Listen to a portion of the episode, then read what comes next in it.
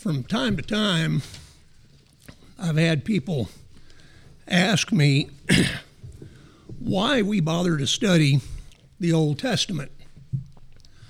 And a lot of times, I think we, we tend to neglect a study of the Old Testament. As a matter of fact, it's been bad enough that uh, once, it's been back some time ago, I was using an Old Testament passage as the, the springboard into the lesson.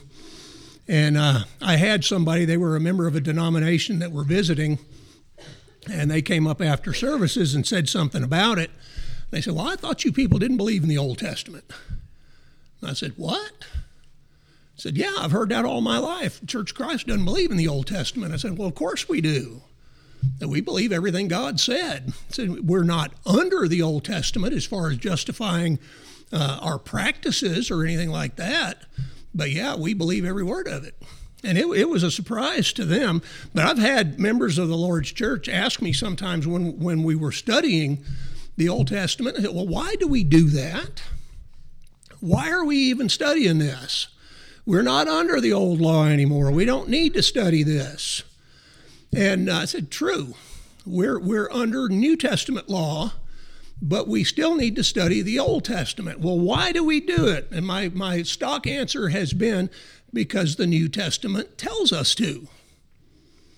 And I, have never failed to get basically the same remark it does. Yeah, it does. In uh, 1 Corinthians chapter 10, at the beginning of the chapter, the Apostle Paul goes through uh, a lot of things that the Israelites were guilty of. In verse 6, he says, Now these things became our examples to the intent that we should not lust after evil things as they also lusted, and do not become idolaters, as were some of them. As it is written, the people sat down to eat and drink and rose up to play. Nor let us commit sexual immorality, as some of them did, and in one day 23,000 fell. Nor let us tempt Christ, as some of them also tempted and were destroyed by serpents. Nor complain, as some of them also complained and were destroyed by the destroyer. Now, in verse 11, he says, Now all these things happened to them as examples. And they were written for our admonition, upon whom the ends of the ages have come. Therefore, let him who thinks he stands take heed lest he fall. Verse 6 These things became our examples.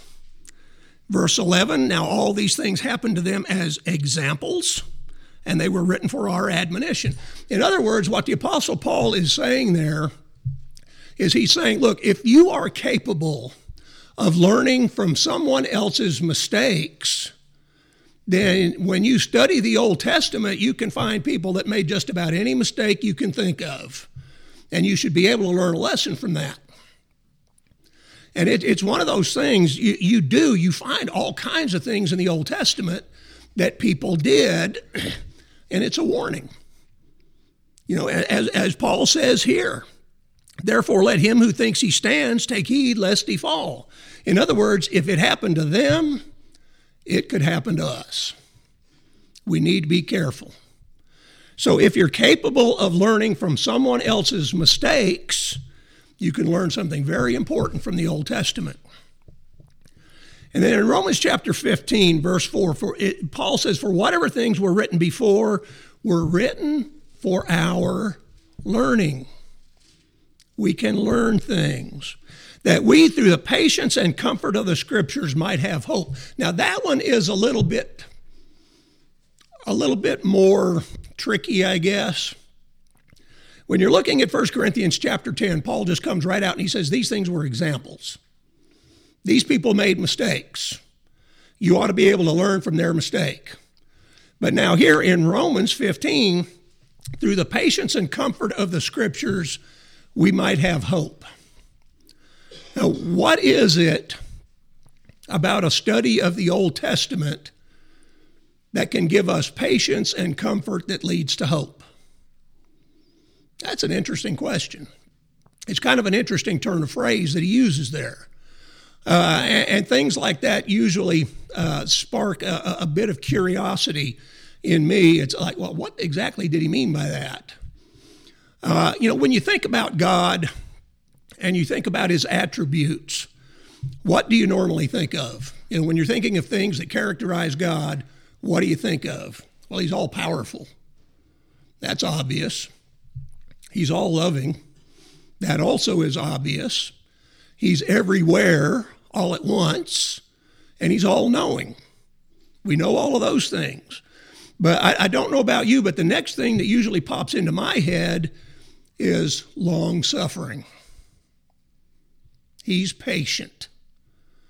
And, and for us, that should be a, a really important thing to think about there are, are times when people seem to have the idea that, that God is up in heaven with a pair of, of giant binoculars watching every move we make, just looking for an excuse to condemn us. You know, he's just waiting for me to make one little mistake so he can say, ah, mark him off the list. He, he did something wrong.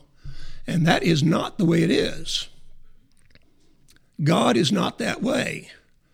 If anything, God is giving us every opportunity that He possibly can to be obedient, to be His children. Now, you know, there, there are things that God's not going to put up with, and He's not going to force us to do things. He has made us creatures of free will. We have the option to be obedient or not. We can choose the path that we want to follow, and He will let us do that but he will give us every opportunity. You will not be able to stand before God in the judgment. Nobody will. And be able to, to, to justifiably say to God, You never gave me a chance. I never had an opportunity. You can't blame me because I just didn't have a chance. Nobody's going to be able to say that. You know, you think about this. One of the things that's interesting to me is, is when you look at, at the time frame in which God works. Uh, I, I, love 1 Samuel chapter 15. There are so many lessons there. Uh, Saul, King Saul, has been told uh, by Samuel that, that God is going to exercise judgment against the Amalekites, and he wants Saul to go and utterly destroy them. Uh, and, and, I know we've done this before, but when you go through there, one of the things I love is looking at all of the excuses that Saul makes for not doing what he was supposed to do, because you can find people making every one of those excuses today. It's, it's a really good lesson. But when you when you start backtracking, why did God want the Amalekites utterly destroyed? It's because of what they did all the way back in Exodus chapter 17 when the Israelites left Egypt and they were coming through the, the wilderness, the Amalekites ambushed them. They attacked the rear guard, the people who were the weakest, who were the tiredest. And uh, God said, For what Amalek has done, I will utterly destroy him. And then later, when the, uh, the children of Israel were about to go into the promised land in the book of Deuteronomy, Moses says it again when you go into that land, remember that God said that he will destroy Amalek for what he did. Talking about the king of the Amalekites. I'll destroy him for what he did. And finally, when you get to 1 Samuel chapter 15, when, when Saul is the king, God has decided that the time is right. And when you figure it up, it's been about 400 years. It'd been about 400 years from the time they ambushed the Israelites until God said it's time to punish them. God waited till the time was right. I, I, I heard something uh, not too long ago that I thought was kind of interesting. Uh, a, a, guy uh, had had left uh, Great Britain and moved to the United States, and he's been here for I don't know about 12, 13 years, something like that. And people ask him all the time, say, "Well, what are some of the big differences between Great Britain and the United States. He said, well, one of them can be summed up this way. In the United States, people think 100 years is a long time. In Britain, we think 100 miles is a long way. When you go to the other country, you find out neither one's true. But we do. We think of 100 years as a long time. Well, it took God 400 years before he decided to utterly destroy the Amalekites. Time doesn't mean anything to God in the sense that we normally think of it. You think about the land promised to Abraham. Abraham was told to leave his city and that he was to wander in a land that God would show him, and that that land would eventually be his.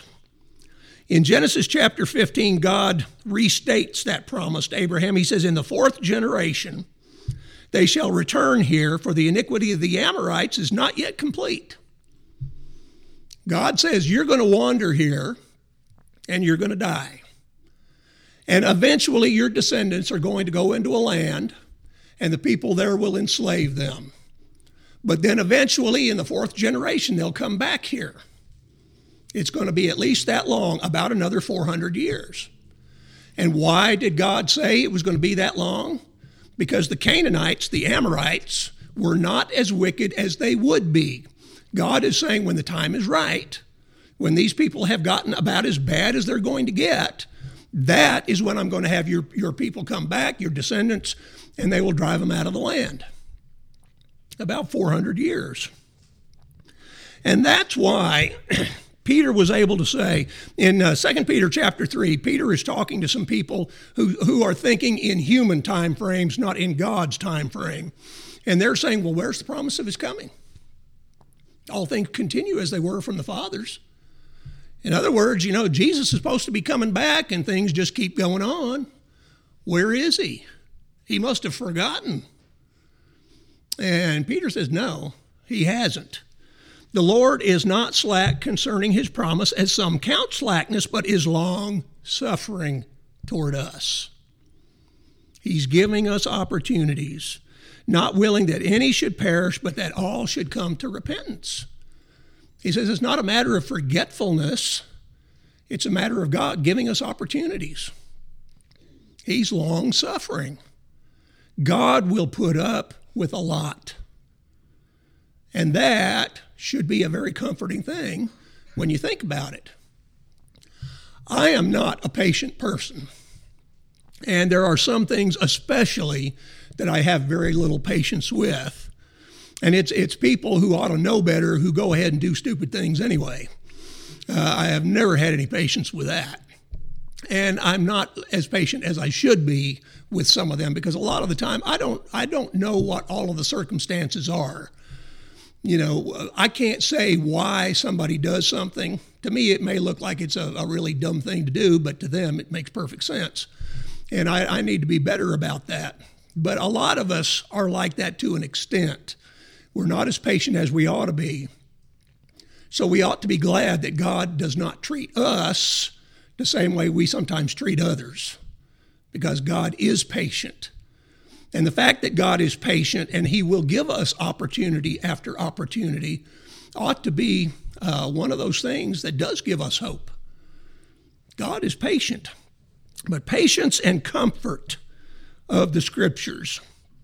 What do you mean by comfort? I think there's a lot of things that would probably fall uh, under that heading as far as things that we can find in the Old Testament, but one especially, I think, is, is what's in mind here. And that is that in the Old Testament, people are presented exactly as they were good points and bad points. Nothing is left out. Now, if you were if you were going to write about somebody that was a, a big hero of yours, if you were going to write about somebody that you really, really admired, how would you go about it? Would you discuss all of their personal failings, their flaws, their mistakes along with their good points? Probably not. We would kind of gloss over the bad stuff. We try not to mention that very much. You know, our, our, our heroes are people that we want to think of as being bigger and better than us. So we don't like to talk about their weak points. And that sometimes leads people to think, you know, I can't be a Christian. I just can't do it. And I've heard people say this from time to time. They say, I can, you know, if, if I can ever get my life straightened out, if, if I can ever get over the bad things that I do, if I can be the kind of person that I need to be, then I'll be a Christian. But not until then. And I tell them, you got it backwards. You become a Christian and then you start trying to straighten out your life. You know, that, that is a lifelong endeavor. There is no such thing as a perfect person. We all make mistakes. We do it frequently. And that is a, a, a, a problem with some people. Either they think they're not good enough to become a Christian, or once they become a Christian, they worry because they're not perfect. I've heard people say this from time to time. You know, how can I know that I'm going to go to heaven? If somebody were to ask me, Do you know that you're going to go to heaven? I'd just have to tell them, I don't know. I hope I am, but I don't know. Why don't you know? Well, there, there may be some little thing that I've done that I don't even know I've done. There may be some little commandment that God has given and, and I violated it. And I don't know. You know, am I am I wrong in an area that I don't even know about? Can I say that I'm going to go to heaven when God might bring that up and say, "Well, you know, you you you messed up here." Well, God, I didn't know I did it. Well, it's too bad. You know that that that was the rule. You're not supposed to do that, and you did it. And, and they worry about that. I've heard people uh, bring this up over in James chapter two, in verse ten. James said, "For whoever shall keep the whole law and yet stumble in one point, he's guilty of all." And they say, "See, right there." He says, "If I make one little mistake, it's like I violated the whole law." Well, if you go back and you read the whole context, that is not what James is talking about. What James is talking about is people who will try to excuse something that they've done by saying, well, it's just a minor little detail. And in this particular context, especially, he's talking about uh, giving preferential treatment to people that are rich and ignoring people that are poor. James says, if you think that because that's a little deal that, that God's not going to hold you accountable for it, you're mistaken. You can't wash it away. You can't sweep it under the rug because you think it's just a little thing. So, you know, don't have that mindset. He's not saying that God is looking for excuses to condemn us. And when you think about some of these great characters of faith, Noah, Noah's a great one. God comes and tells Noah, I want you to build an ark because it's going to rain and flood, something that the world had never seen. And from the way it looks, it says that, that for about 120 years, God said he would give them that much time. So Noah's also described as a preacher of righteousness. So he's building an ark and he's trying to warn people for about 120 years. And you think about doing it in the environment that Noah was doing it. It says that every thought was only evil continually. That's why God was going to destroy them. Now, think about trying to do the right thing preach to people who only think evil continually. You know, if you could think of a worse environment to be trying to do the right thing in, I, I, I can't imagine it. You know, that's got to be about the worst possible environment that you can think of. But Noah did it. Built the ark, gathered the animals, goes on the ark. The rest of the world is drowned. Noah walked with God. And then the flood subsides, Noah lands, Noah becomes a farmer, he plants a vineyard, he makes wine, he gets drunk and passes out in his tent. Noah wasn't a perfect person either, just like us. You think about Abraham. I, I have oftentimes thought about Abraham when God tells him to take his son, the son he's been waiting for so very long and take him to a mountain that God would show him, kill him, and burn him, offer him as a burnt sacrifice. I, I just really have a hard time imagining that I could do that. Abraham arose and went. He went to do what God told him to do. But then later, Abraham is wandering through and he's afraid people are going to see his beautiful wife and they're going to decide, we're going to take your wife and we're going to kill you and take all the stuff that you own. So he tells Sarah, you know, I'm worried about this. So if anybody says anything about her, you, his wife, tell her you're my sister. He lied because he was afraid. He doesn't do it once, does it twice. Abraham wasn't perfect either. You know, Moses, one of the neat things about Moses is he had patience that I can barely imagine. Can you imagine putting up with a bunch of whining, complaining people who every time a little thing went wrong, they're threatening to stone you to death, and you got to put up with them for 40 years? How in the world did he do that? I don't know. But you look at Exodus chapters 3 and 4, when, when Moses uh, is having his, his talk with God, when God's in the burning bush, and God tells Moses what he's going to do. I'm going to send you back to Egypt, and uh, you are going to represent me to Pharaoh, and you're going to lead my people out of Egypt. Moses made every excuse in the book. Don't send me. I can't speak properly. They're not going to believe me. I can't do this. He finally, God answered every single one of these excuses and said, Don't worry about that. Don't worry about that. Don't worry about that. And when all of his excuses had been, had been finally dealt with, he says, Just send somebody else. Anybody else. Just not me. Made every excuse in the book. Later on in Numbers chapter 20, God tells him to speak to the rock provide water for the for the people. And Moses is aggravated with them, and he strikes the rock. Didn't do what God told him to do, and he couldn't enter the, the promised land because of that. Moses was not perfect. David. David is discussed in more detail in the Old Testament than any other character. We know more about David than we do about anybody else. And David was a man after God's own heart. And David made so many mistakes. David did some terrible things. He did things that I just about guarantee none of you have even thought about doing.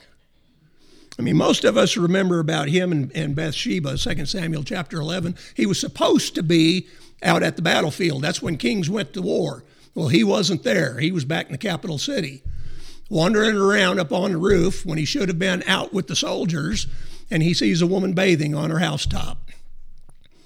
Instead of turning around, going back inside, he's guilty of lust, commits adultery, finds out she's pregnant. Well, her husband's going to have something to say about that, so he has him killed. Guilty of lust, guilty of adultery, guilty of murder. And some of the things that you read about even before that, there were times when, when David lied, did things he should never have done. So, how can he be a man after God's own heart? Well, when you get into 2 Samuel chapter 12, when the prophet Nathan comes to him and, and tells David what he did, David, unlike King Saul in 1 Samuel chapter 15, doesn't try to excuse it. He doesn't try to weasel out of it. He doesn't try to say it's somebody else's fault. He says, I have sinned against the Lord. I have sinned. He was willing to admit it. Now, when you think about things like this, you think about the mistakes that Noah made, that Abraham made, that Moses made, that David made. You think about all of those less than perfect people. How is that a comfort? Because it means we don't have to be perfect either. We don't have to be perfect. As a matter of fact, God does not expect us to be perfect. One of my favorite passages in the Old Testament is the 103rd Psalm. In the 103rd Psalm, beginning in verse 6, it says, The Lord executes righteousness and justice for all who are oppressed. He made known his ways to Moses, his acts to the children of Israel. The Lord is merciful and gracious, slow to anger, and abounding in mercy. He will not always strive with us, nor will he keep his anger forever. He has not dealt with us according to our sins, nor punished us according to our iniquities. God has every right in the world to condemn you the moment you commit a sin. God could say, the first time you ever do anything. You did something wrong. You violated my law. You're condemned. That's it. and He doesn't do that. He has not punished us according to our iniquities, for as the heavens are high above the earth, so great is His mercy toward those who fear Him. As far as the east is from the west, so far has He removed our transgressions from us.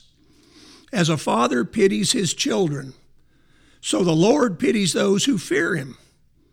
For He knows our frame, He remembers that we are dust. As for man, his days are like grass, as a flower of the field, so he flourishes. For the wind passes over it and it's gone, and his place remembers it no more. But the mercy of the Lord is from everlasting to everlasting on those who fear him, and his righteousness to children's children, to such as keep his covenant, and to those who remember his commandments to do them. God does not treat us the way we deserve to be treated. He's better than that. He treats us a lot better than that. God does not do what he could do. He treats us ways that we, we have never we've never deserved, we've never earned, and never will.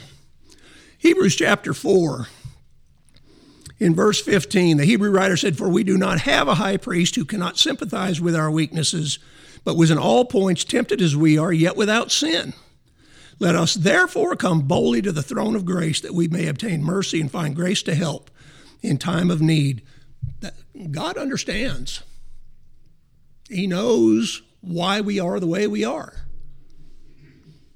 And he, he, he, he will be forgiving as long as we are willing to say, I've made a mistake.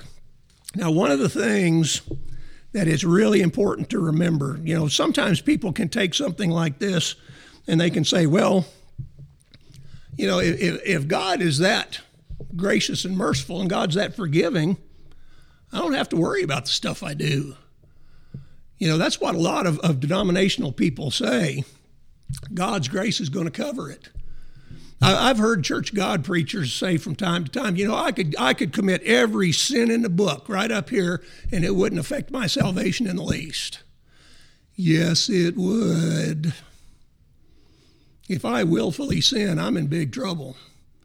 God's grace and mercy is offered to those who are willing to say, like David did, I have sinned. You know, when you think about uh, 1 John chapter 1 and verse 9, where John says, if we confess our sins, he's faithful and just to forgive us our sins and to cleanse us from all unrighteousness. Why is confession in there? If we confess our sins, He's faithful and just to forgive us our sins. If we confess our sins, why do we have to confess our sins to God? He knows everything. God knows everything I've ever done.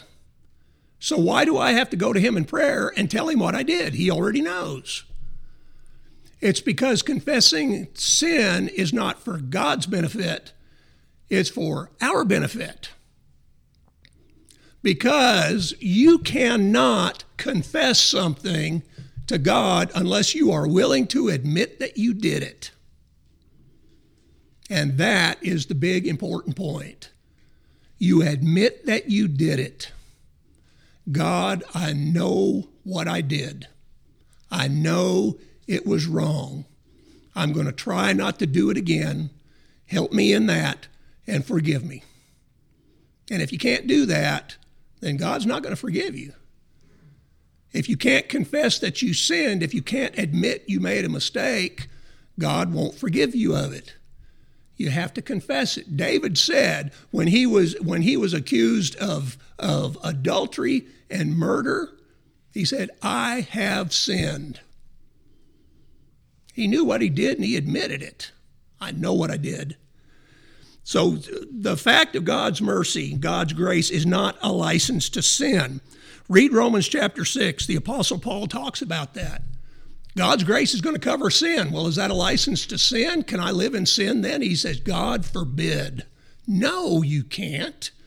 Are you going to sin sometimes? Yes, you will. Do you get to just sin and not worry about it? No, you don't. So it's not a license to sin. And here comes the really hard part about the whole thing. If I'm going to expect God to be merciful to me. If I'm going to expect God to forgive me of the things that I do that are wrong, no matter how bad they may be, if I'm going to expect God to do that, I have to do that for other people. That's the hard part. Because I have to treat other people the way I want God to treat me. You get what you give in a lot of different ways. What you give to others, God will give back to you. The, the, the concept of karma, it's a, an Eastern religion thing. The, the idea of karma basically is that you will get back whatever you do in life. You know, the things that you do are eventually going to come back around to you.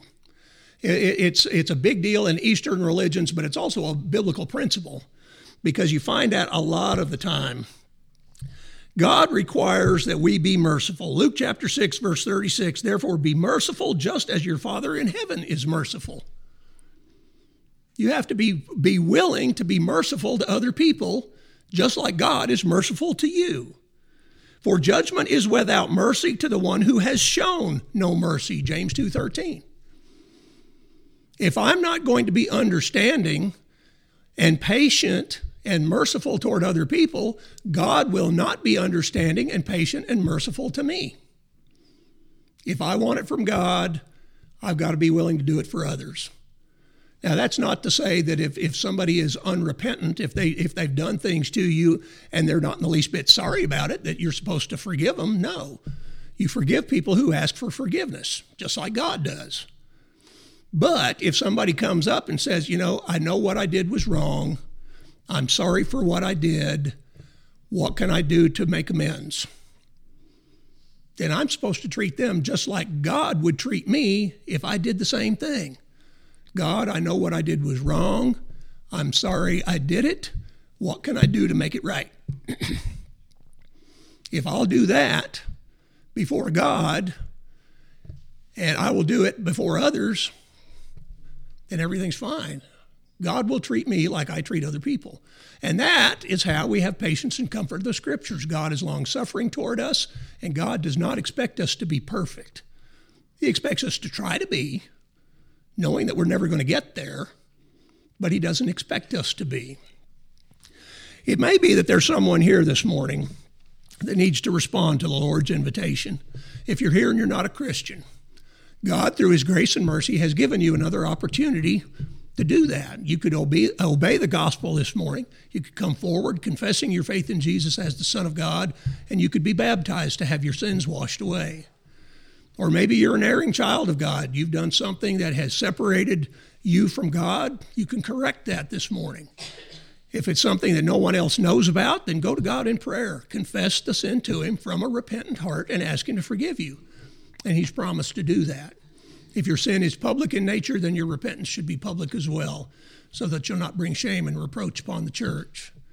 Or it may be that you just need to come forward and ask for the prayers of those that are gathered here for some other reason. Whatever your need is, would you come forward and make it known while together we stand and sing?